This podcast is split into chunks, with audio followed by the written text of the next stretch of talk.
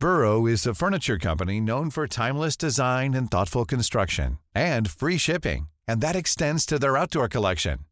Their outdoor furniture is built to withstand the elements, featuring rust-proof stainless steel hardware, weather-ready teak, and quick-dry foam cushions. For Memorial Day, get 15% off your Burrow purchase at burrow.com slash ACAST and up to 25% off outdoor. That's up to 25% off outdoor furniture at burrow.com slash ACAST. Everyone knows therapy is great for solving problems, but getting therapy has its own problems too, like finding the right therapist, fitting into their schedule, and of course, the cost. Well, BetterHelp can solve those problems. It's totally online and built around your schedule. It's surprisingly affordable too. Connect with a credentialed therapist by phone, video, or online chat, all from the comfort of your home. Visit betterhelp.com to learn more and save 10% on your first month. That's BetterHelp, H E L P. Hiring for your small business? If you're not looking for professionals on LinkedIn, you're looking in the wrong place. That's like looking for your car keys in a fish tank. LinkedIn helps you hire professionals you can't find anywhere else, even those who aren't actively searching for a new job but might be open to the perfect role. In a given month, over 70% of LinkedIn users don't even visit other leading job sites. So start looking in the right place. With LinkedIn, you can hire professionals like a professional. Post your free job on linkedin.com slash people today. تهران زمستون 1943 نقطه عطف تاریخ بود. قرار بود سران متفقین استالین، روزولت و چرچیل تو این شهر کنفرانس تشکیل بدن. ماهرترین کماندوهای اس اس آگوست همین سال سوار بر هلیکوپتر منتظر فرصت مناسبی بودند تا نزدیک تهران فرود بیان. سرنوشت رایش سوم تو دستای این کماندوها بود.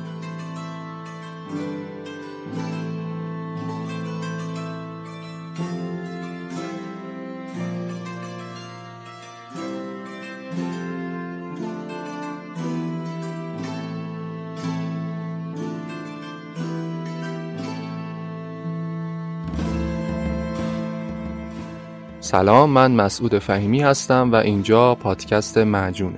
قسمت 28 معجون یه گوشیدنی خوشمزه است با طعم تاریخ. پادکستیه که من تو هر قسمتش یه روایت تاریخی رو برای شما تعریف می‌کنم. سعی دارم به روایت ها دید علمی داشته باشم. تاریخ رو تلفیقی و عجین شده با موضوعات مختلف براتون تعریف کنم.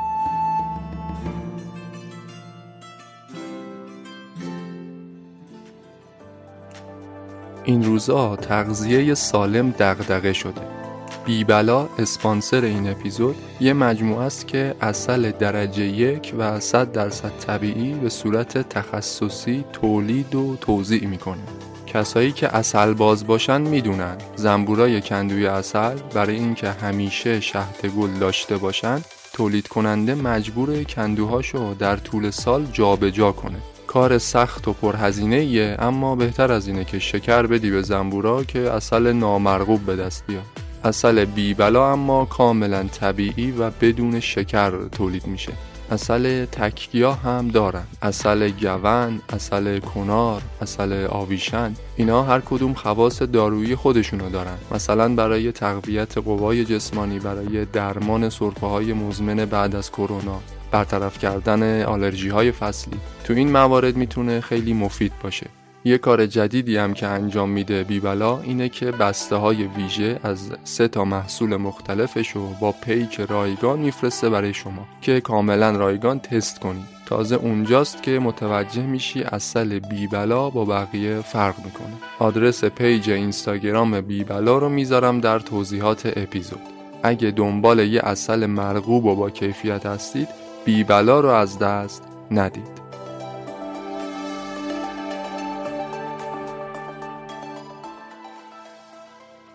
تو سالهای بین جنگ جهانی اول و دوم موجی از مهاجرت ها فراگیر شده بود. مهاجرت از کشورهای اروپایی به کشورهای دیگه دنیا. سیاست حزب نازی تو آلمان اون زمان خبر از یه جنگ جهانی رو می‌داد. بعید نبود هیتلر یه جنگ جهانی آغاز کنه. دنیا تازه از شر جنگ جهانی اول خلاص شده بود. مردم اروپا سیاهی و بدبختی جنگ و با تمام وجود حس کرده بودن. برای همین می ترسیدن از آغاز یه جنگ دیگه. مهاجرت می‌کردن. می‌رفتن از اروپا می‌رفتن به کشورهای دیگه و کجا بهتر از ایران کشوری که در طول جنگ جهانی اول بیطرف مونده بود ایران و سوئیس آسیا می‌دونستن حدس می‌زدن اگه یه جنگ جهانی دیگه هم اتفاق بیفته بازم ایران بیطرف میمونه یکی از کشورهایی که مهاجر زیاد داشت به ایران کشور آلمان بود هزاران آلمانی به ایران مهاجرت کردند طوری که میگن حدود 20 هزار نفر از جمعیت تهران اون زمان آلمانی بودن. لابلای انبوه مهاجران آلمانی جاسوس های زیادی هم اومدن به ایران. سازمان امنیت و اطلاعات آلمان نازی یه سازمانی بود به نام استی. وقتی مهاجرت از آلمان به ایران زیاد شده بود، اینا به فکرشون رسید که شبکه های جاسوسی گسترده رو تو ایران تشکیل بدن. مردم ایران هم به خاطر سالها جنایت روسها و انگلیسیا از این دوتا کشور منزجر بودن. آلمانیا می‌تونستن با نفوذ تو ایران ایدئولوژی خودشونو تبلیغ کنن. مردم ایران هم خب به اصطلاح آریایی هستن دیگه. چی براشون بیشتر از ایدئولوژی های نجات پرستانه آلمان نازی جذابیت داشت؟ از اون طرف ایران یه منطقه استراتژیک بود. اگه جنگ جهانی می‌شد اون کشوری که ایران رو به سمت خودش جذب می‌کرد می‌تونست منافع زیادی ببره منابع غنی نفت ایران می‌تونست حسابی به دردشون بخوره وسط جنگ این شد که سالهای انتهایی دهه سی شبکه گسترده جاسوسای آلمانی تو ایران به شدت فعال شدن یه عدهشون که اصلا تو مناطق جنوب و غرب ایران مخصوصا مسئول این بودن که اشایر رو تحریک کنن تحریک کنند به شورش شورش علیه روسها و انگلیسی ها مثلا یه موردش شورش های متعدد ایل قشقایی بود که توسط آلمانیا تحریک می شد. البته این شورش ها بیشتر با هدف مبارزه با استعمار بود اما نفوذ عوامل آلمان هم بی تأثیر نبود توش. خیلی موارد پیش می اومد که نفوذی های آلمان به اشایر شورشی راهبرد نظامی می‌دادند برای جنگ. حتی خودشونو ایرانی جا می زدن. مردم رو تحریک می‌کردن به شورش جاسوس های آلمانی خیلی به فرهنگ و زبان فارسی مسلط بودن اونقدر که مثلا یه نفرشون بود یکی از ماهرترین جاسوس های آلمان تو ایران این آقا لباس روحانیون مذهبی رو میپوشید. می‌رفت تو مساجد سخنرانی می‌کرد. مردم رو دعوت می‌کرد به جهاد. در این حد نفوذ داشتن. آلمانیا حتی تو دم دستگاه حکومت ایران هم نفوذ کرده بودن. چطور؟ خب رضاشاه پهلوی از همون اول خیلی دل خوشی نداشت از شوروی. سالها بود که تو بریگارد قزاق روس همکاری نظامی داشت با فرماندهان روسی. اون زمان که رضاخان تو بریگارد قزاق خدمت می‌کرد شوروی هنوز وجود نداشت امپراتوری روسیه تزاری بود اون زمان تحت تاثیر تبلیغات ضد کمونیسم بین نظامیان روسیه رضاخان هم به شدت ضد کمونیست شده بود این بود که از همون روز اول با حکومت کمونیستی شوروی زیاد میونه خوبی نداشت. با انگلیسی ها نسبتا رابطه بهتری تونست برقرار کنه. اما اون اواخر مجذوب آلمان هیتلری شد. همکاری های تجاری بسیار گسترده بین آلمان و ایران شکل گرفته بود. مثلا خطوط راه آهن ایران ساخت و مدیریتش به کلی دست آلمانیا بود. بیشتر کارکنان بخش راه آهن آلمانی تبار بودند. مهندسان آلمانی بودند که خطوط راه آهن رو تو ایران احداث کردند. کنترل و مدیریتش هم دست خودشون بود. طوری که میگن آلمانیا هر وقت می‌خواستن می‌تونستن برنامه حرکت قطارا رو تو ایران تغییر بدن. سال 1940 هم که 3000 قطعه جنگ افسار از آلمان تحویل ایران شد. اینطور بود که یه شبکه قدرتمند از نفوذیای آلمان در آستانه جنگ جهانی دوم تو ایران فعالیت داشتن. شبکه جاسوسی هم که در کنارش. دقیقا هم یکی از دلایلی که متفقین بعد از شروع جنگ ایران رو اشغال کردن همین بود. اینکه رضا شاه با وجود اعلام بیطرفی خیلی زیرپوستی و چراغ خاموش به سمت آلمان گرایش داشت. نژاد مشترک اینکه حکومت پهلوی و حزب نازی هر دو تقریبا یک دولت نظامی بودند اینا مسائلی بود که رضاشاه رو مجذوب هیتلر می‌کرد اما از ترس اینکه انگلیس و روسیه بیخ گوشش بودن جرأت هم نداشت علنا به دولت‌های محور ملحق بشه از اون طرف انگلیس و شوروی هم بیکار نبودن از سالها قبل جاسوساشون تو ایران نفوذ داشتن می‌دونستن که آلمان داره چی کار می‌کنه اونام از ترس نفوذ آلمان شبکه های جاسوسیشون رو تو ایران بیشتر گسترش دادن. خلاصه ایران تو دهه سی جولانگاه جاسوس های مختلف شده بود. به ایران می‌گفتند بهشت جاسوس ها. جنگ که شروع شد هیتلر چندین بار به رضاشاه نامه نوشت. ازش می‌خواست تسلیم انگلیس و شوروی نشه هرچی زودتر به نفع دولتهای محور وارد جنگ بشه اما رضاشاه همچنان مردد بود نهایتا تاریخ اینطور رقم خورد که متاسفانه متفقین ایران رو اشغال کردند ترس از اینکه رضاشاه علنا به دولتهای محور ملحق بشه دلیلی بود که متفقین برای اشغال ایران انتخاب کردند. نمی‌خواستن یه منطقه استراتژیک و سرشار از منافع نفت و از دست بدن. این بود که آگوست 1941 طرح اشغال ایران آغاز شد. در کوتاهترین زمان و با حداقل تلفات ممکن. یگانهای ارتش ایران با کمترین مقاومت به دستور رضاشاه تسلیم شدند. متفقین مثل آب خوردن از شمال و جنوب وارد کشور شدند و ایران رو اشغال کردند ارتش شوروی از شمال و انگلیس از جنوب. مقاومت مردمی هم به ندرت اتفاق افتاد.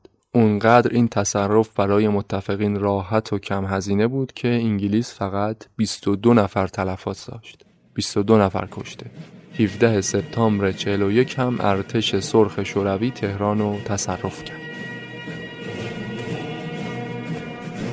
allen Straßenenden hört unser Weg nicht auf. Wohin wir uns auch wenden, die Zeit nimmt ihren Lauf. Das Herz verbrannt, im Schmerz verbannt, so ziehen wir verloren.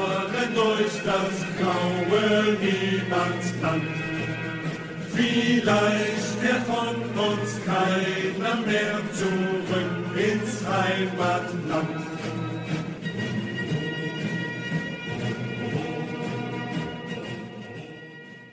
وقتی ایران اشغال شد خیلی سریع های آلمانی، ایتالیایی و ژاپنی از تهران اخراج شدند یا فرار کردند. وقتش بود که های آلمانی هم دکمه فرار رو بزنن اما موندن و به فعالیت مخفیشون ادامه دادن.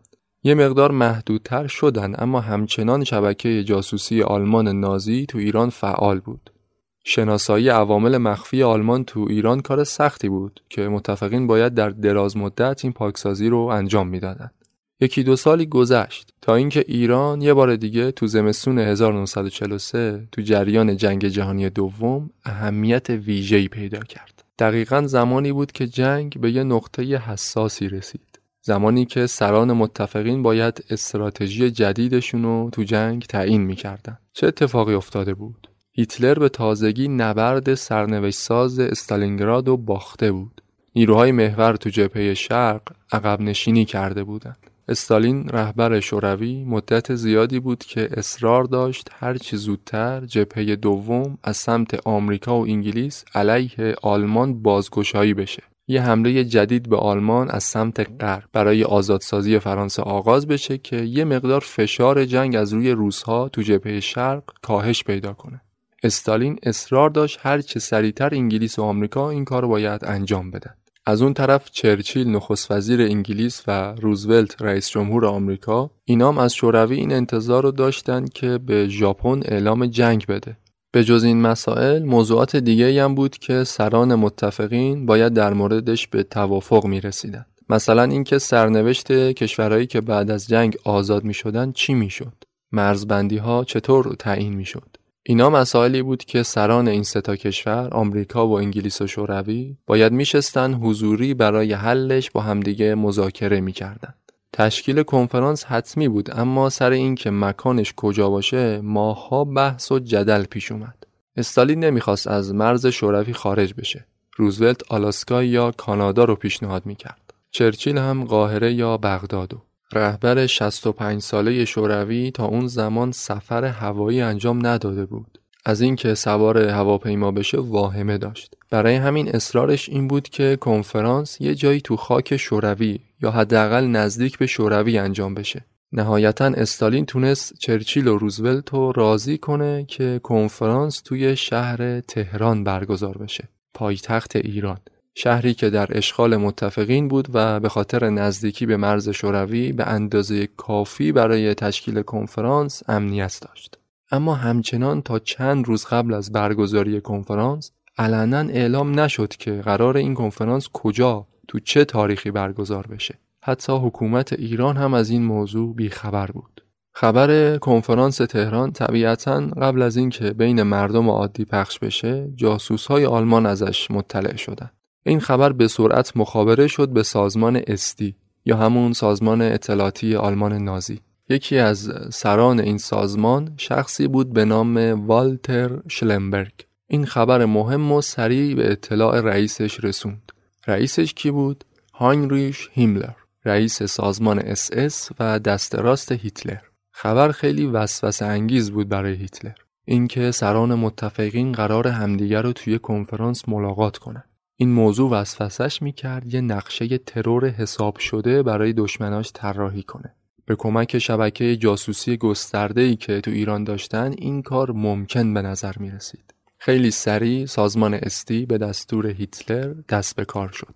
شلنبرگ نقشه پیچیده ترور سران متفقین رو طراحی کرد. نقشه ای که قرار بود کماندوهای اس اس خودشون رو به محل کنفرانس برسونن چرچیل و استالین رو ترور کنند و روزولت رو بدزدن یا اونم ترور کنند. اسم این نقشه را گذاشتن عملیات پرش بلند. بزرگترین نقشه ترور تاریخ. فرماندهی این عملیات رو باید به یه شخص بسیار ماهر میسپردن. عملیاتی که می‌تونست مسیر تاریخ رو عوض کنه. گزینه های زیادی مطرح بود برای فرماندهی این عملیات اما در نهایت هیتلر تصمیم نهایی رو گرفت. ماهرترین کماندوی سازمان اس اس اوتو اسکورتزنی بهترین گزینه بود برای فرماندهی این عملیات.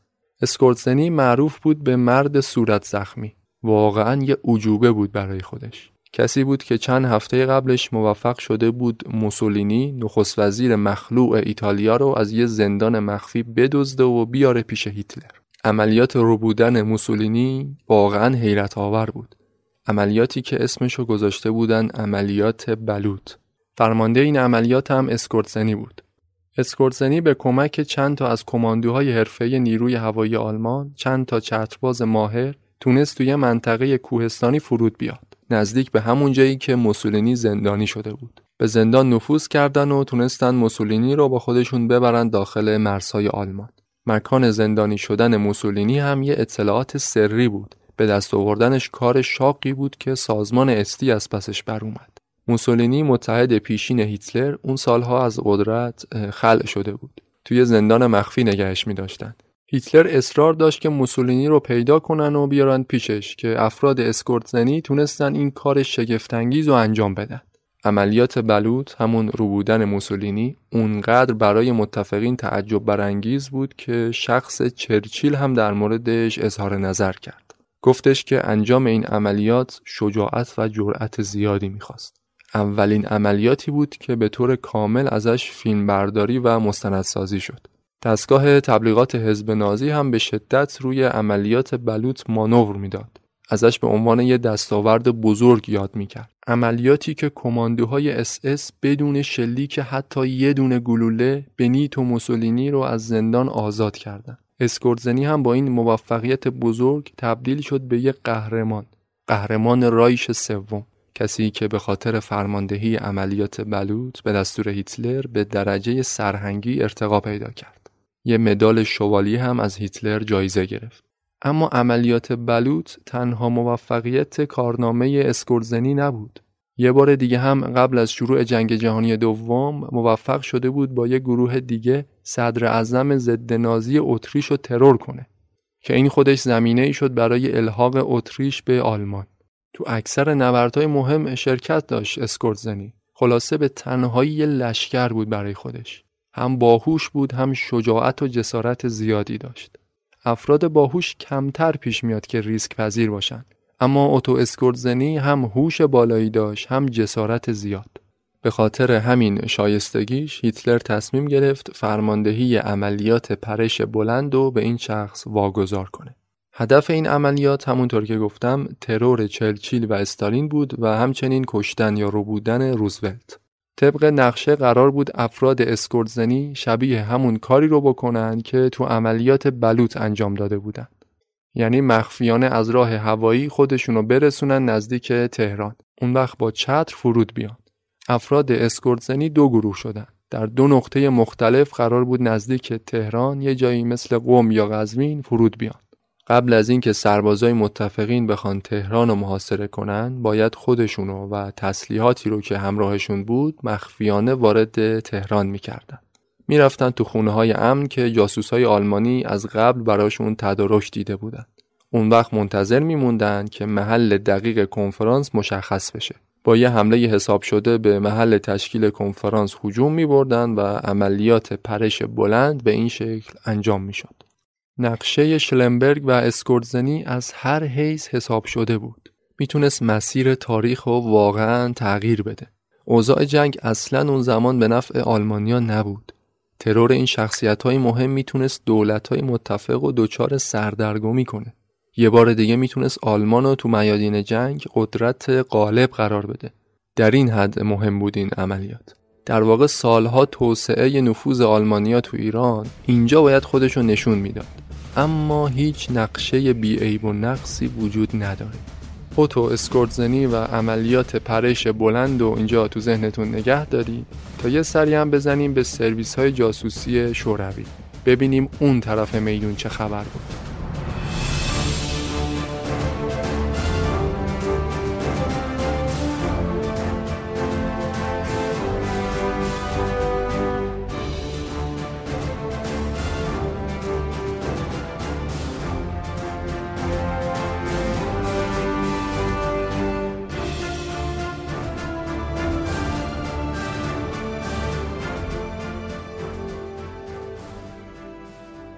سرویس و امنیت اطلاعات شوروی سازمانی بود به نام NKVD. اون زمان یه جاسوس حرفه‌ای داشت تو اوکراین به نام نیکولای کوزنتسوف. اوکراین اون زمان در اشغال آلمان بود. این جاسوس روس خودش رو یه افسر آلمانی جا زده بود. یه افسر آلمانی به نام زیبرت. اسامی خاصی مقدار تعدادشون زیاده تو این اپیزود. چند بار تکرار می‌کنم که تو ذهنتون بمونه. کوزنتسوف جاسوس شوروی با نام جعلی زیبرت خودشو افسر آلمان نازی معرفی کرد. کجا؟ تو اوکراینی که اون زمان دست آلمان بود. حالا زیبرت واقعا کی بود؟ زیبرت اصلی یه افسر آلمانی بود که تو نبرد مسکو کشته شده بود اما آلمانیا از مرگش خبر نداشتند. کوزنتسوف جاسوس شوروی شباهت عجیبی داشت به زیبرت آلمانی تونست با نام جعلی زیبرت نفوذ کنه بین سران اس اس تو اوکراین. کوزنتسوف یا همون زیبرت جعلی تونست با یکی از افسران اس اس تو اوکراین خیلی صمیمی بشه. حتی زمانی که اون افسر اس اس پول نیاز داشت، کوزنتسوف اومد این پول رو بهش قرض داد. اینجوری تونست یه مدتها اعتمادش رو جلب کنه. از قضا همین افسر اس اس که کوزنتسوف باهاش رفیق شده بود قرار بود به عنوان یک کماندو تو عملیات پرش بلند ازش استفاده بشه. یه شب که کوزنتسوف و رفیقش تو مهمونی بودن نوشیدنی هم زیاد خورده بودن هوش و حواس درست حسابی نداشتن کوزنتسوف تونست از زیر زبون رفیقش بیرون بکشه که قراره یه عملیات ترور خیلی بزرگ انجام بشه بعد لابلای حرفاش افسر اس اس گفته بود به زودی از ایران برات سوقاتی های خوبی میارن کوزنتسوف هم شستش خبردار شد که هر چی که هست این عملیات ترور مربوط میشه به ایران. البته معلوم نیست که اون زمان خود کوزنتسوف خبر داشته که کنفرانس سران متفقین تو تهران برگزار میشه یا نه. این موضوع ازش خبر داشته یا نه معلوم نیست. اما به هر حال این خبر مهم و به مسکو گزارش میده. مقامات NKVD سازمان اطلاعات شوروی فهمیدن که احتمالاً باید یه عملیات ویژه برای ترور سران متفقین تو تهران تدارک دیده باشند. بنابراین فوراً به جاسوساشون تو تهران خبر دادن که دست به کار بشن. هر چی سریعتر تمام افرادی رو که بهشون مزنونن باید دستگیر کنن. به همین خاطر یه پاکسازی گسترده تو تهران اتفاق افتاد. جاسوس ها و سربازای متفقین هر کسی رو که کوچکترین احتمالی بود با آلمانیا ارتباط داشته باشه باید دستگیر می‌کردن. جاسوس های شوروی هم وجب به وجب شهر دنبال یه ردی از نفوزی های آلمان بودند. تهران باید قبل از ورود استالین از وجود جاسوس های آلمان کاملا ایمن می‌شد. یکی از گروه های جاسوسی شوروی که تو تهران فعالیت داشت اون زمان گروهی بود به نام چابک سواران حالا دیگه نیکولای کوزنتسوف رو فراموش کنید. از اوکراین میایم بیرون. بریم سراغ شبکه جاسوسی شوروی تو ایران. گروه چابک سواران چابک سواران یک گروه کم تعداد از جوونا و نوجوانای ایرانی بودند تو تهران که عمدتا یا ارمنی بودن یا تبار روسی داشتن یا خلاصه یه جوری جذب ایدئولوژی کمونیسم شده بودن هر کدوم به یه نحوی تو سرویس اطلاعات و امنیت شوروی جذب شدن سالها بود که داشتن برای شوروی تو ایران جاسوسی می‌کردن. البته با هویت پنهانی طوری که کسی بهشون شک نکنه. یکی از فعالترین اعضای این گروه شخصی بود به نام گئورگ وارتانیان. زمان برگزاری کنفرانس تهران تو سال 1943 فقط 19 سالش بود. گئورگ تو مغازه قنادی پدرش کار می‌کرد. پدرش از ارامنه سرشناس ساکن تهران بود. از بازمونده های نسل کشی ارامنه تو عثمانی. از روسیه مهاجرت کرده بود به تبریز از اونجا هم اومده بود به تهران. از ارامنه خوشنام و ثروتمند تهران بود این آقای وارتانیان پدر گئورگ. سالها بود که پدر گئورگ وارتانیان برای شوروی جاسوسی می‌کرد. به طور مخفی و در قالب یک شیرینی فروش. گئورگ هم تصمیم گرفت همون راه پدرش رو ادامه بده. هر دو در قالب یک شیرینی فروش برای شبکه جاسوسی شوروی اطلاعات جمع آوری می‌کردند. گئورگ البته با وجود سن کمش از پدرش هم جلو زد. خودش متولد رستوف روسیه بود. اما به خاطر اینکه سالها تو ایران زندگی کرده بودن کاملا به زبون فارسی مسلط بود. یه ایرانی تلقی می شد اصلا ارمنی ها تو تهران زیاد بودن. کسی بهشون شک نمی کرد کاری که گئورگ و دوستاش تو گروه چابک سواران انجام می‌دادند این بود که با دوچرخه راه میافتادند تو کوچه خیابونای تهران. آلمانی ها رو تعقیب می‌کردند یا هر کسی رو که بهش مزنون می‌شدند شب و روز دنبال جمعآوری اطلاعات بودند برای شبکه جاسوسی شوروی هیچ کس به چند تا نوجوان دوچرخه سوار که دورورشون میپلکیدن مشکوک نمی‌شد. برای همین گورگ وارتانیان و گروه چابک سواران سالها بدون این که شناسایی بشن برای شوروی جاسوسی کردند. به این دلیل که با دوچرخه کارشون انجام می‌دادن اسم خودشونو گذاشته بودن گروه چابک سواران. خواهر یکی از اعضای چابک سواران یه دختر کم سن و سالی بود به نام گوهر لئونونا که اونم با گروه چابک سواران همکاری داشت. گوهر سالها معشوقه گئورگ بود که بعدا با همدیگه ازدواجم کردن. حالا می‌رسیم بهش. خدمت به شوروی در کنار معشوقه زندگیش گوهر برای گئورگ نهایت جذابیت زندگی بود.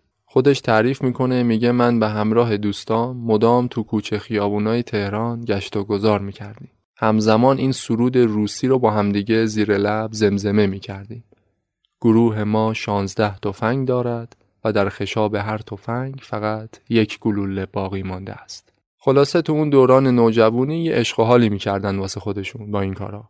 شاید فکر کنید کارشون خیلی کار مهمی نبوده ولی جالبه بدونید همین گروه چابک سواران دستاوردهای زیادی داشت برای سیستم اطلاعات شوروی. تو مدت کمتر از دو سال حدود 400 نفر از نفوزی های آلمان رو به همراه رابطاشون شناسایی کرده بودند. جزء معدود گروه های جاسوسی بودند که چند ماه قبل از آغاز حمله هیتلر به شوروی خبر این حمله رو حتی تاریخ دقیقش رو به مسکو مخابره کردند. گفته بودن حمله گسترده آلمان به شوروی در نیمه دوم ماه ژوئن اتفاق میفته که همینم هم شد. چندین اطلاعات مهم و ارزشمند دیگر رو هم به دست آوردن. برای همین NKVD با وجود سن کمشون اصلا اونا رو دست کم نمی گرفت.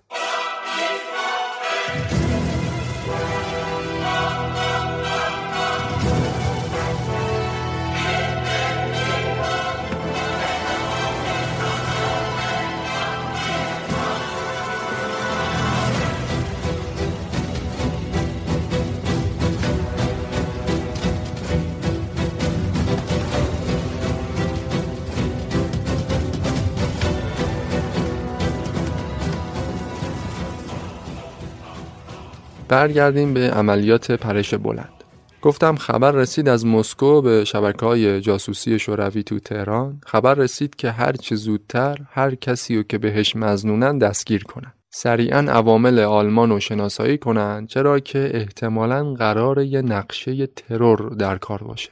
یکی از گروه های جاسوسی که سریعا تو تهران فعال شد طبیعتا همین گروه چابک سواران بود.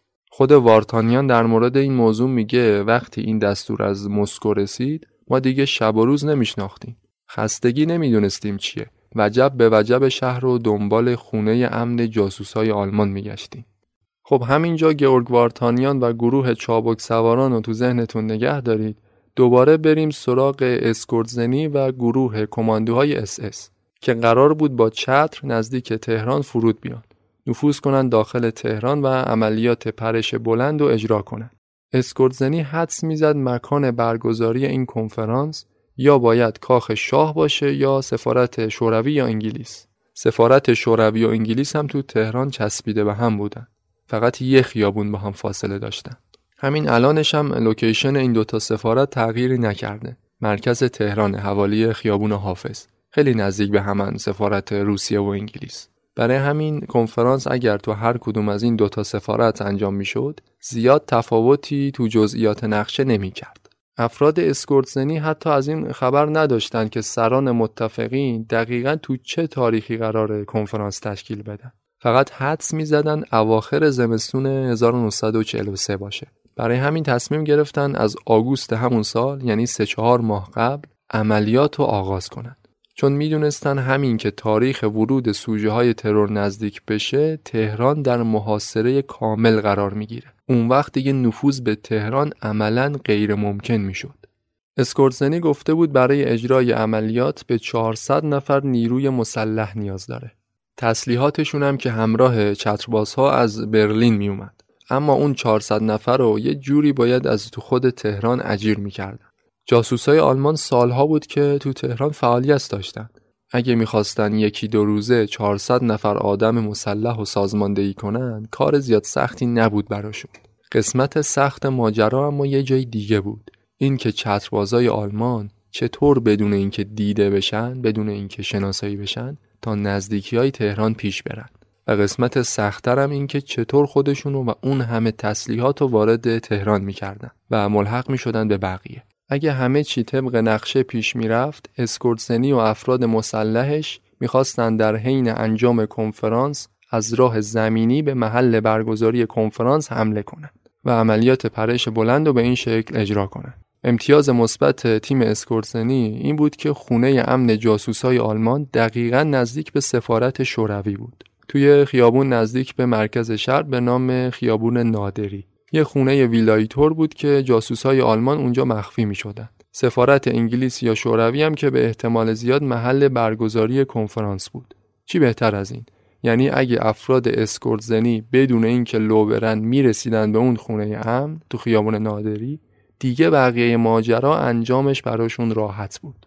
خلاصه افراد اسکورتزنی تیم عملیات پرش بلند دو قسمت شدند. ماه آگوست 1943 اطراف تهران با چتر فرود اومدن. یه گروه 6 نفره توی منطقه بی آب و علف اطراف دریاچه قم. یه گروه دیگه هم یه جای دیگه تو قزوین. این که چتربازات چطور خودشونو تا قم و قزوین رسوندن خودش داستان داره که اینجا دیگه وارد جزئیاتش نمیشم. اون گروهی که تو قزوین فرود اومد خیلی زود لو رفت. همون اولی کار جاسوسای انگلیس ردشون رو زدن و همه رو دستگیر کردن. اسکورتزنی هم حدس می‌زد که شاید این اتفاق بیفته. برای همین از اول افرادش رو دو قسمت کرد. حالا همه چیز بستگی داشت به اون گروهی که توی قم فرود اومده بودن. یه گروه شیش نفره که سرنوشت رایش سوم بستگی داشت به عمل کرده اینا. گروه شش نفره چتربازا لباس مبدل پوشیدن، سوار شطور شدن و تسلیحاتشون رو لابلای بار شطورا مخفی کردن. از قم را افتادن به سمت تهران. دم ورودی جنوبی تهران یه جاسوس آلمانی منتظرشون بود که گروه چتربازا رو یعنی همون شطور سوارا رو تا مقصدشون همراهی کنه. مقصد کجا بود؟ همون خونه امن جاسوس آلمان نزدیک به سفارت شوروی. یعنی چتربازا افراد اسکورتزنی بیشتر راه رفته بودند. فقط چند قدم تا مقصد فاصله داشتند. نیمه های شب رسیدن به تهران. رابطشون و دم ورودی تهران پیدا کردن. با همدیگه راهی شدن به سمت خونه امن تو همون خیابون نادری. همه جا تو دل شب خلوت و ساکت بود. به نظر همه چیز طبق برنامه داشت پیش می‌رفت. اما غافل از اینکه یه نفر از دور همه این ماجرا رو داشت میپایید. حالا اون یه نفر کی می‌تونست باشه یه نفر که لحظه به لحظه حواسش به جاسوسای آلمانی بود درست حد زدید گورگ وارتانیان جاسوس 19 ساله شوروی که گروه پرتمطراق عملیات پرش بلند تو دامش افتادن گورگ مثل همیشه یکی از آلمانیایی رو که بهش مزنون شده بود تعقیب می‌کرد. تا اینکه متوجه شد این آقا خیلی ساعته که تو دل شب تو سرما داره قدم می‌زنه. انگار که منتظر کسی باشه. وارتانیان هم از دور داشت میپاییدش. تا اینکه متوجه شد یک گروه شتر سوار بهش ملحق شدن. که در واقع همون چتربازای اسکورتسنی بودن. اینجا فهمید که باید یک کاسه ای زیر نیم کاسه باشه. اونا رو تا دم همون خونه امنشون تو خیابون نادری تعقیب کرد. از اون روز به بعد دیگه جاسوسای شوروی تمرکزشون رو گذاشته بودن رو همین خونه ویلایی. بعد یه مدت کوتاه متوجه شدن بله اینجا لونه زنبوره محل اقامت جاسوسای آلمان. اونم کجا؟ نزدیک به سفارت شوروی. دقیقا جایی که قرار بود چند روز دیگه میزبان مهمترین شخصیت های سیاسی دنیا باشه. بدون معطلی ریختن تو اون ویلا جاسوسا رو کشتن بقیه رو هم دستگیر کردن. جاسوسای آلمانی وقتی دیدن به ویلا حمله شد قبل از اینکه دستگیر بشن یه پیام به برلین مخابره کردند. یه پیام مبنی بر اینکه عملیات لو رفته. Hiring for your small business? If you're not looking for professionals on LinkedIn, you're looking in the wrong place. That's like looking for your car keys in a fish tank. LinkedIn helps you hire professionals you can't find anywhere else, even those who aren't actively searching for a new job but might be open to the perfect role. In a given month, over 70% of LinkedIn users don't even visit other leading job sites. So start looking in the right place. With LinkedIn, you can hire professionals like a professional. Post your free job on linkedin.com slash people today. Since 2013, Bombas has donated over 100 million socks, underwear, and T-shirts to those facing homelessness. If we counted those on air, this ad would last over 1,157 days. But if we counted the time it takes to make a donation possible, it would take just a few clicks. Because every time you make a purchase, Bombas donates an item to someone who needs it. Go to bombas.com slash ACAST and use code ACAST for 20% off your first purchase. That's bombas.com slash ACAST, code ACAST. چیزی که آلمانی ها تا سالها بعد شاید نفهمیدنش این بود که متفقین شکست این عملیات و مدیون وارتانیان بودن. عجیب اما واقعی. چطور میشه گفت استالین، چرچیل و روزولت جونشون و مدیون وارتانیان 19 ساله بودن. یه کارگر شیرینی پز ساده که تنها ابزار جاسوسیش فقط یه دوچرخه بود و یه دستگاه تلگراف. چطور تونسته بود یه همچین نتیجه بزرگی رو به ارمغان بیاره؟ واقعا حیرت آوره. بیشتر شبیه اون داستانایی میمونه که زاده تخیل نویسنده باشه. اما واقعا یه جوون 19 ساله همچین کار بزرگی انجام داد. از مسکو به پاس این خدمتش فقط یه تقدیرنامه اومد براش. فقط همین اما جایزه بزرگ وارتانیان اونجور که خودش می‌گفت احساس خوشایندی بود که بعد از این موفقیت بزرگ بهش دست داده بود. بگذریم بریم ببینیم آلمانیا چی کار کردن. چطور با شکست تو این عملیات مواجه شدن. مقامات برلین حسابی جا خوردن. از اینکه نقشهشون لو رفته بود. شلنبرگ طراح عملیات اسکورتزنی فرمانده عملیات همشون اون همه تدارکات و برنامه ریزی چند ماهه انتخاب بهترین کماندوهای اس اس از سراسر رایش سوم. اون همه هزینه و امیدواری و ترس و هیجان همش باد هوا شد. بهترین مغزها تو آلمان این عملیات رو برنامه ریزی کردند اما نقشه‌شون نقش بر آب شد. همونطور که گفتم طراح عملیات شخص شلنبرگ بود. رئیس سازمان اطلاعات و امنیت حزب نازی یا همون سازمان اس دی که از زیرشاخه‌های اس اس محسوب می‌شد. اما فقط سازمان اس دی تو جریان این عملیات نبود. سازمان اطلاعات ارتش آلمان هم بخشی از کار رو به عهده داشت. سازمان اطلاعات ارتش آلمان رو بهش می‌گفتن سازمان آبوهر. آبوهر و اس دی دو تا نهاد اطلاعاتی رقیب هم بودن تو آلمان نازی. اولی وابسته به ارتش بود دومی وابسته به اس اس. این دوتا سازمان در رقابت با هم سالها تلاش می‌کردند دستاوردهای بزرگتری داشته باشند که پیش هیتلر عزیزتر جلوه کنند. حالا ببینید که عملیات پرش بلند چقدر مهم بوده که هر دوشون مشترکاً با هم داشتن انجامش می‌دادن. وقتی شکست عملیات خبرش به برلین مخابره شد هیچ کس نمی‌دونست چطور باید این خبر رو به هیتلر اطلاع بده. خود اسکورتزنی مأمور شد این کار رو انجام بده. اصلا یکی از سوالاتی که جواب دقیقی نداره همینه. اینکه اسکورتسنی خودش شخصا تو این عملیات حضور میدانی داشته یا نه.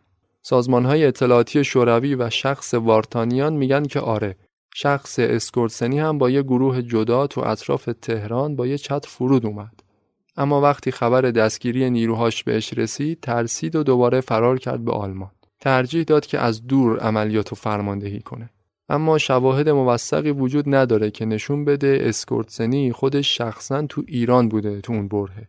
این آدم واقعا شبیه شبح بود منابع دیگه هم میگن عملیات زودتر از اونی لو رفت که اسکورتزنی می‌خواست وارد تهران بشه به هر حال زمانی که شکست عملیات مخابره شد اسکورتزنی تو برلین بود اونقدر این خبر براش سنگین بود که همش سعی می‌کرد نقشه های جایگزین مطرح کنه.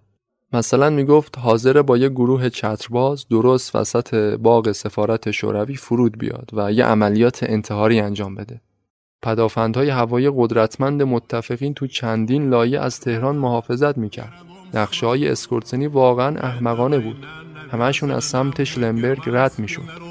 خلاصه طراحان عملیات تصمیم گرفتن شکست رو بپذیرن و این خبر تلخ به پیشوا گزارش بدن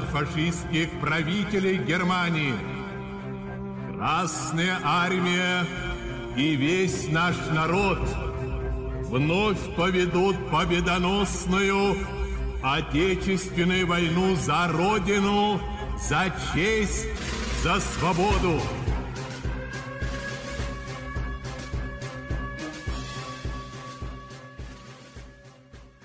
بریم سراغ کنفرانس تهران ببینیم تو این کنفرانس چی گذشت استالین که اون همه اصرار داشت محل کنفرانس یه جایی نزدیک به شوروی باشه که مجبور نباشه سوار هواپیما بشه آخرش هم مجبور شد اولین سفر هوایی عمرش رو انجام بده. با قطار از مسکو تا باکو اومد اما از باکو تا تهران و دیگه سوار هواپیما شد. سفر هوایی باکو به تهران و تهران به باکو تنها سفر هوایی استالین در تمام عمرش بود. حتی وقتی که جنگ جهانی دوم به اسمام رسید استالین از مسکو تا برلین و تمام این مسیر طولانی رو همه رو با قطار رفت. چرچیل و روزولت هم قبل از اینکه وارد تهران بشن تو قاهره همدیگر رو دیده بودن که بتونن اونجا با هم مذاکره کنن و موضع مشترکشون رو برای ملاقات سه‌جانبه با استالین مشخص کنن. اینطور بود که سران سه ابرقدرت دنیا شوروی انگلیس و آمریکا در نوامبر 1943 دور هم جمع شدند. به قول چرچیل بیشترین تمرکز قدرتی که دنیا تا به حال به خودش دیده بود. کسایی که تو این کنفرانس جمع شده بودن عملا کنترل بیشتر از سه چهارم تمام نیروهای نظامی دنیا رو به عهده داشتند. می‌تونستن ارتشی بالغ بر 20 میلیون سرباز رو به هر کس در بیارن. حدود یه هفته قبل از اینکه سران متفقین وارد ایران بشن تهران در محاصره کامل بود. هیچ جنبنده ای دیگه نمی‌تونست وارد تهران بشه. عوامل عملیات پرش بلند دستگیر شده بودن همشون یا کشته شده بودن. اما هنوز جاسوس های آلمانی تو تهران فعالیت داشتند. جاسوس هایی که ممکن بود هر لحظه برای ترور مقامات متفقین یه نقشه جدید بکشند به همین خاطر تهران خیلی امنیتی شد شرایطش. وضعیت کاملا از دست دولت ایران خارج شد. وجب به وجب شهر مخصوصا خیابونای منتهی به سفارت انگلیس و شوروی سربازای متفقین پر بودند. سه حلقه مسلح از سربازای نظامی و تانک ساختمون دو سفارت رو ازش محافظت می‌کردند. پارچه های برزنتی بلند در شعاع چند صد متری محل کنفرانس دور تا دور نصب شده بود. پارچه های برزنتی که به ستون های بلند فلزی نصب شده بودند. منابع میگن جاسوس های آلمان حتی تا بعد از ورود سران متفقین همچنان دنبال این بودند که نقشه ترور رو اجرا کنند. البته که پشت سر هم دستگیر می شدن و هیچ کدوم نتونستن به اهدافشون برسن. خلاصه چرچیل، استالین و روزولت در امنیت کامل وارد تهران شدن. اولش چرچیل بعدش هم روزولت و استالین. روزولت برعکس چرچیل کاملا مخفیانه وارد تهران شد. چرچیل اما خیلی رسمی و با یه مراسم مجلل وارد ساختمون سفارت شد. قرار بود اولین روز کنفرانس رو تو سفارت شوروی برگزار کنه. استالین میزبان چرچیل و روزولت می‌شد. کنفرانس تهران 1943 سه. و نیم روز طول کشید. از 28 نوامبر تا یک دسامبر. تو این سه چهار روز تهران مرکز دنیا بود. انگار که از همه جهان جدا شده بود. همه مردم دنیا نگاهشون به درهای بسته اتاقی بود که یکی از سرنوشت سازترین مذاکرات تاریخ داشت اونجا انجام می‌شد. جلسات البته کاملا سری بود. هیچ کس نمی‌دونست داخل اتاق داره چی میگذره. هیچ خبر لحظه لحظه ای که روند مذاکرات رو مشخص کنه منتشر نشد. کاملا سری و مخفیانه. اما واضح بود که تصمیمات مهمی داره گرفته میشه. تصمیماتی که سرنوشت جهان پس از جنگ رو مشخص می‌کرد. سرنوشت میلیون ها انسان که قرار بود بعد از جنگ به زندگیشون ادامه بدن. این کنفرانس برای متفقین نتایج موفقیت آمیزی داشت. به توافقات خوبی رسیدن. توافقی که تازه بعد از پایان جلسات خبرش اومد بیرون. اونم نه با ذکر دقیق جزئیات. مهمترین موضوعی که سران متفقین در موردش مذاکره کردند بازگشایی جبهه غرب بود. همون موردی که استالین ماها روش تاکید داشت. یه جبهه جنگ جدید علیه آلمان از سمت غرب بازگشایی بشه توسط آمریکا و انگلیس. سران کنفرانس در مورد این موضوع در مورد زمان دقیقش و جزئیات دیگرش با همدیگه مذاکره کردند و به توافق رسیدن. اتفاق مهم دیگه این کنفرانس شمشیر استالینگراد بود. هدیه با ارزشی که چرچیل از طرف پادشاه انگلیس به استالین اهدا کرد. یه شمشیر زینتی دولبه و بسیار بلند و سنگین. تیغه 124 سانتی متری این شمشیر از جنس نقره بود. روی تیغه شمشیر به دو زبون روسی و انگلیسی این جمله رو حکاکی کرده بودند هدیه ای از طرف جورج ششم پادشاه بریتانیا. برای اهالی شهر استالینگراد مردمی با قلبهای پولادین. به نشانه احترام مردم انگلستان به آنان. چرچیل این هدیه رو به استالین داده بود به پاس حماسه بزرگی که مردم شهر استالینگراد روسیه تو جریان جنگ جهانی دوم رقم زده بودن. داستان این جنگ رو تو اپیزود 19 هم تعریفش کردم. اونجا می‌تونید بشنوید. گفتم یکی از مهمترین نبردهای جنگ جهانی دوم بود که شکست سختی به آلمانیا وارد کرد. استالین هم با ذوق هدیه رو تحویل گرفت و تیغه شمشیر رو بوسید. عبارت قلبهای پولادین روی شمشیر یه اشاره دو پهلو بود. اشاره به این که مردم این شهر هم ایمان راسخی داشتند و همین که لقب استالین به معنای پولادین بود یعنی مردم استالینگراد قلبشون با استالین همراه بوده. موضوعات دیگه هم بود که سران متفقین تو این کنفرانس در موردش گفتگو کردند. مثلا موضوع لهستان که روزولت اصرار داشت بعد از جنگ تمامیت ارزی این کشور حفظ بشه. اما استالین طبق قراردادی که قبلا با هیتلر امضا کرده بود نوار شرقی این کشور رو مال شوروی می‌دونست در آخر هم تو این موضوع به توافقی نرسیدن و همون حرف استالین اجرا شد در مورد کشورهای دیگه مثل ترکیه، ژاپن اینا هم گفتگو کردند. قرار شد بعد از جنگ استقلال و تمامیت ارزی ایران حفظ بشه. متفقین متعهد شدند که بعد از اسمام جنگ نیروهای نظامیشون رو تماما از این کشور خارج کنند. روزولت هم در پایان کنفرانس یه عکس قاب شده از خودش رو هدیه داد به شاه ایران محمد رضا شاه پهلوی. امضای خود روزولت هم پای این قاب عکس بود. احتمالا می‌رفت جای قاب عکس امضا شده هیتلر که قبلا به رضا شاه هدیه داده بود و می‌گرفت. روز آخر مذاکرات هم همگی رفتن به سفارت انگلیس. به بهونه تولد 69 سالگی چرچیل استالین و روزولت رفتن اونجا که تولدش رو بهش تبریک بگن. خلاصه بعد از اتمام کنفرانس سران متفقین یکی یکی تهران رو ترک کردند. وضعیت دوباره به حالت قبلیش برگشت. بلند پروازانه ترین عملیات ترور ناکام موند و یکی از نقاط عطف تاریخ به این شکل در تهران به پایان رسید.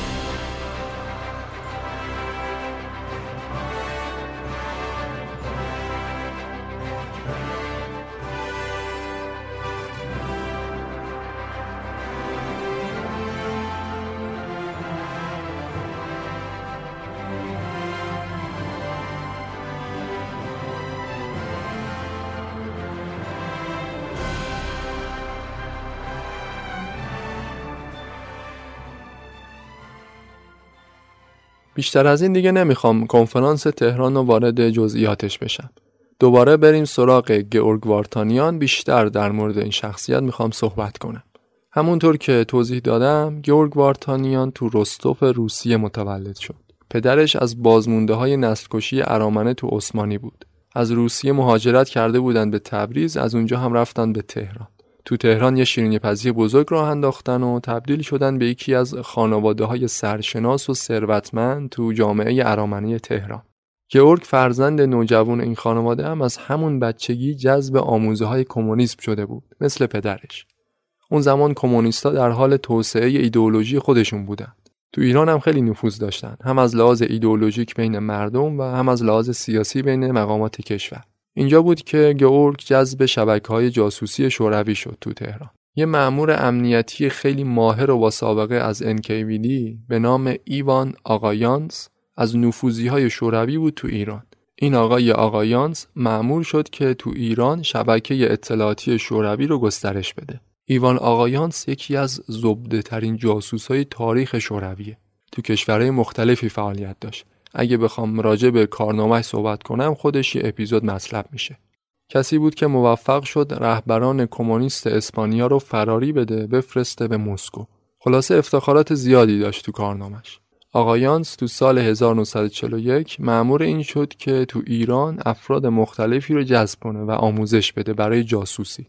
یکی از افرادی که تو این مأموریت جذب این سیستم شد گیورگ وارتانیان بود. از 16 سالگی فعالیت خودش رو برای سیستم امنیت و اطلاعات شوروی آغاز کرد. تحت آموزش قرار گرفت. اونم توسط یکی از حاضقترین مأموران امنیتی NKVD یعنی همون آقایانس. یه مدت هم وارتانیان رفت تو مدرسه جاسوسی انگلیسیا تو تهران. اونجا آموزش دید. البته صرفا برای آموزش نرفته بود. یه جور که نشناسنش ندونن جاسوس شورویه نفوذ کرد به اونجا که اطلاعات جمع آوری کنه که بتونه جاسوسان آینده انگلیس رو شناسایی کنه. وارتانیان میگه من زبون روسی بلد بودم. پدرم آدم خوشنام و متمولی بود. برای همین تونستم به مدرسه جاسوسی انگلیسیا تو تهران وارد بشم. میگه اونجا خیلی مهارت‌های خوبی بهمون یاد دادن. عکاسی مخفی، ارتباط رادیویی، تعقیب، رمزنویسی، رمزگشایی اما این دوره زیاد طول نکشید.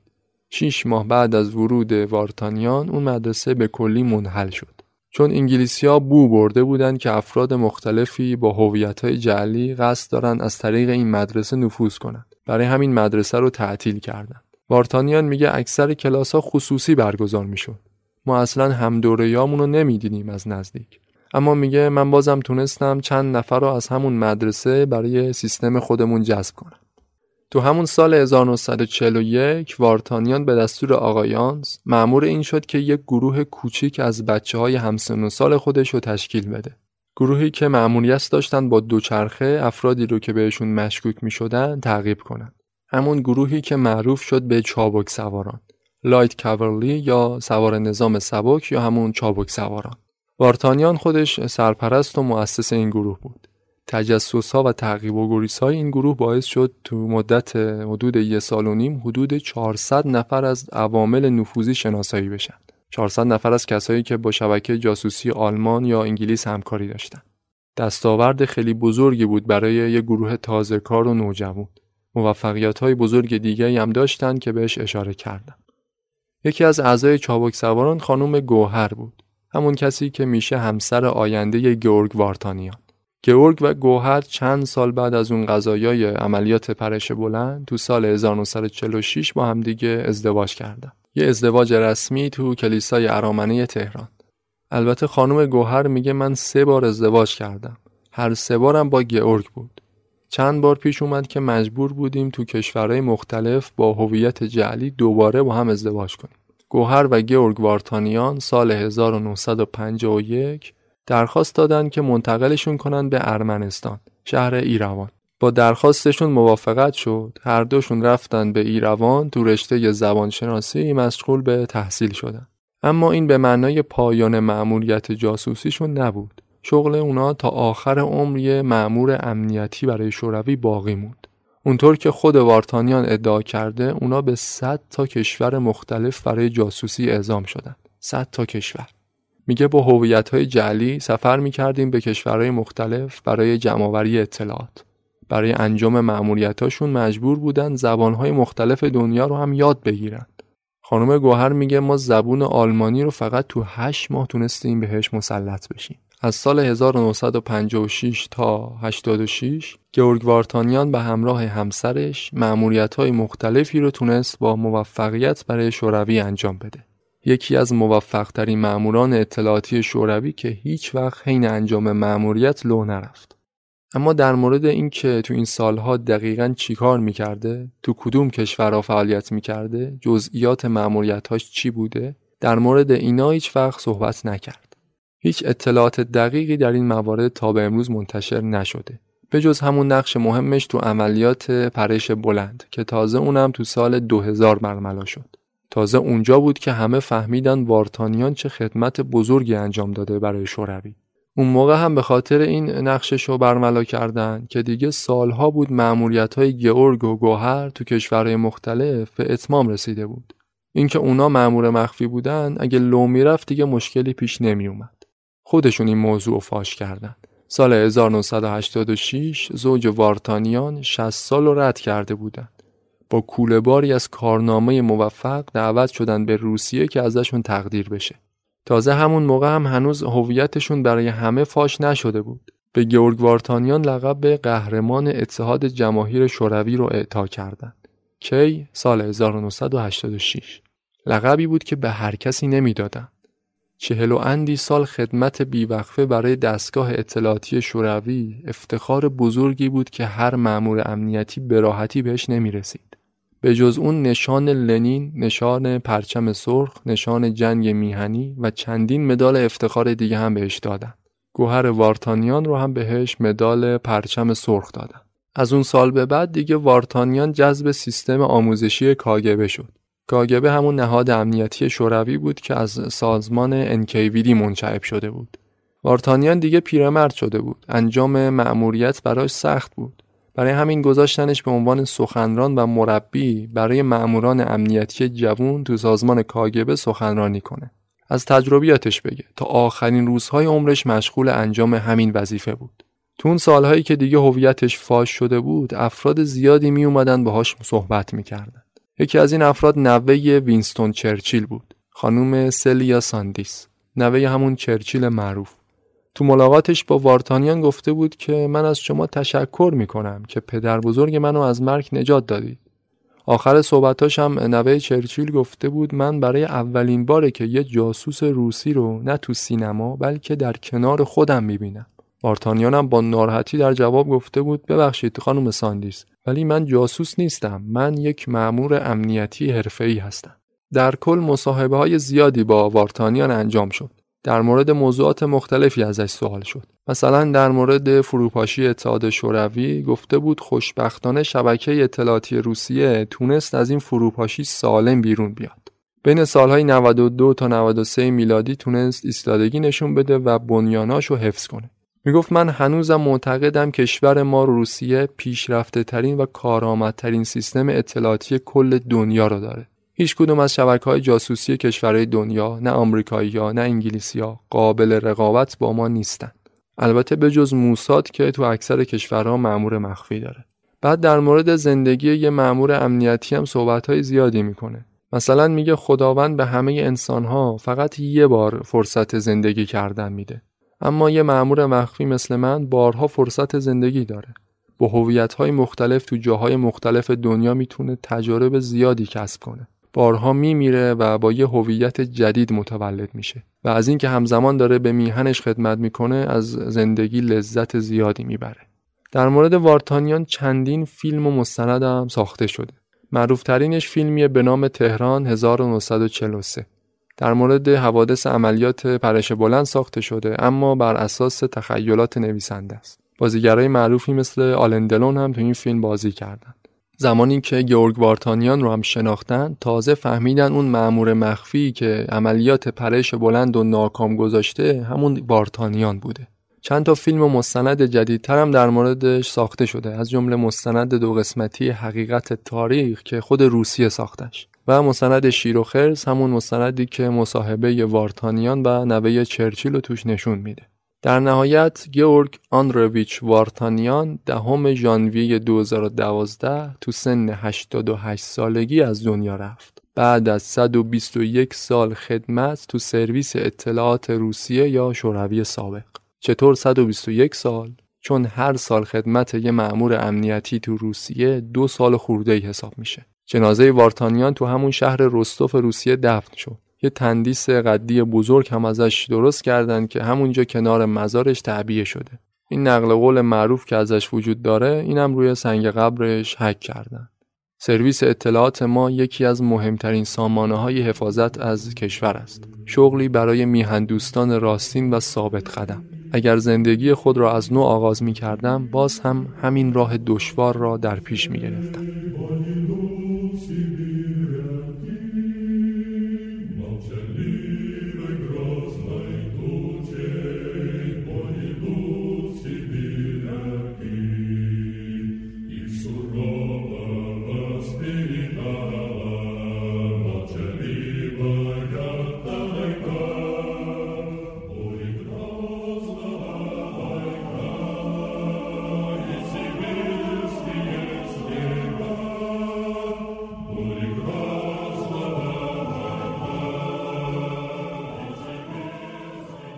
اپیزود 28 م پادکست مجون اینجا به اتمام رسید. منابع این اپیزود رو معرفی می‌کنم.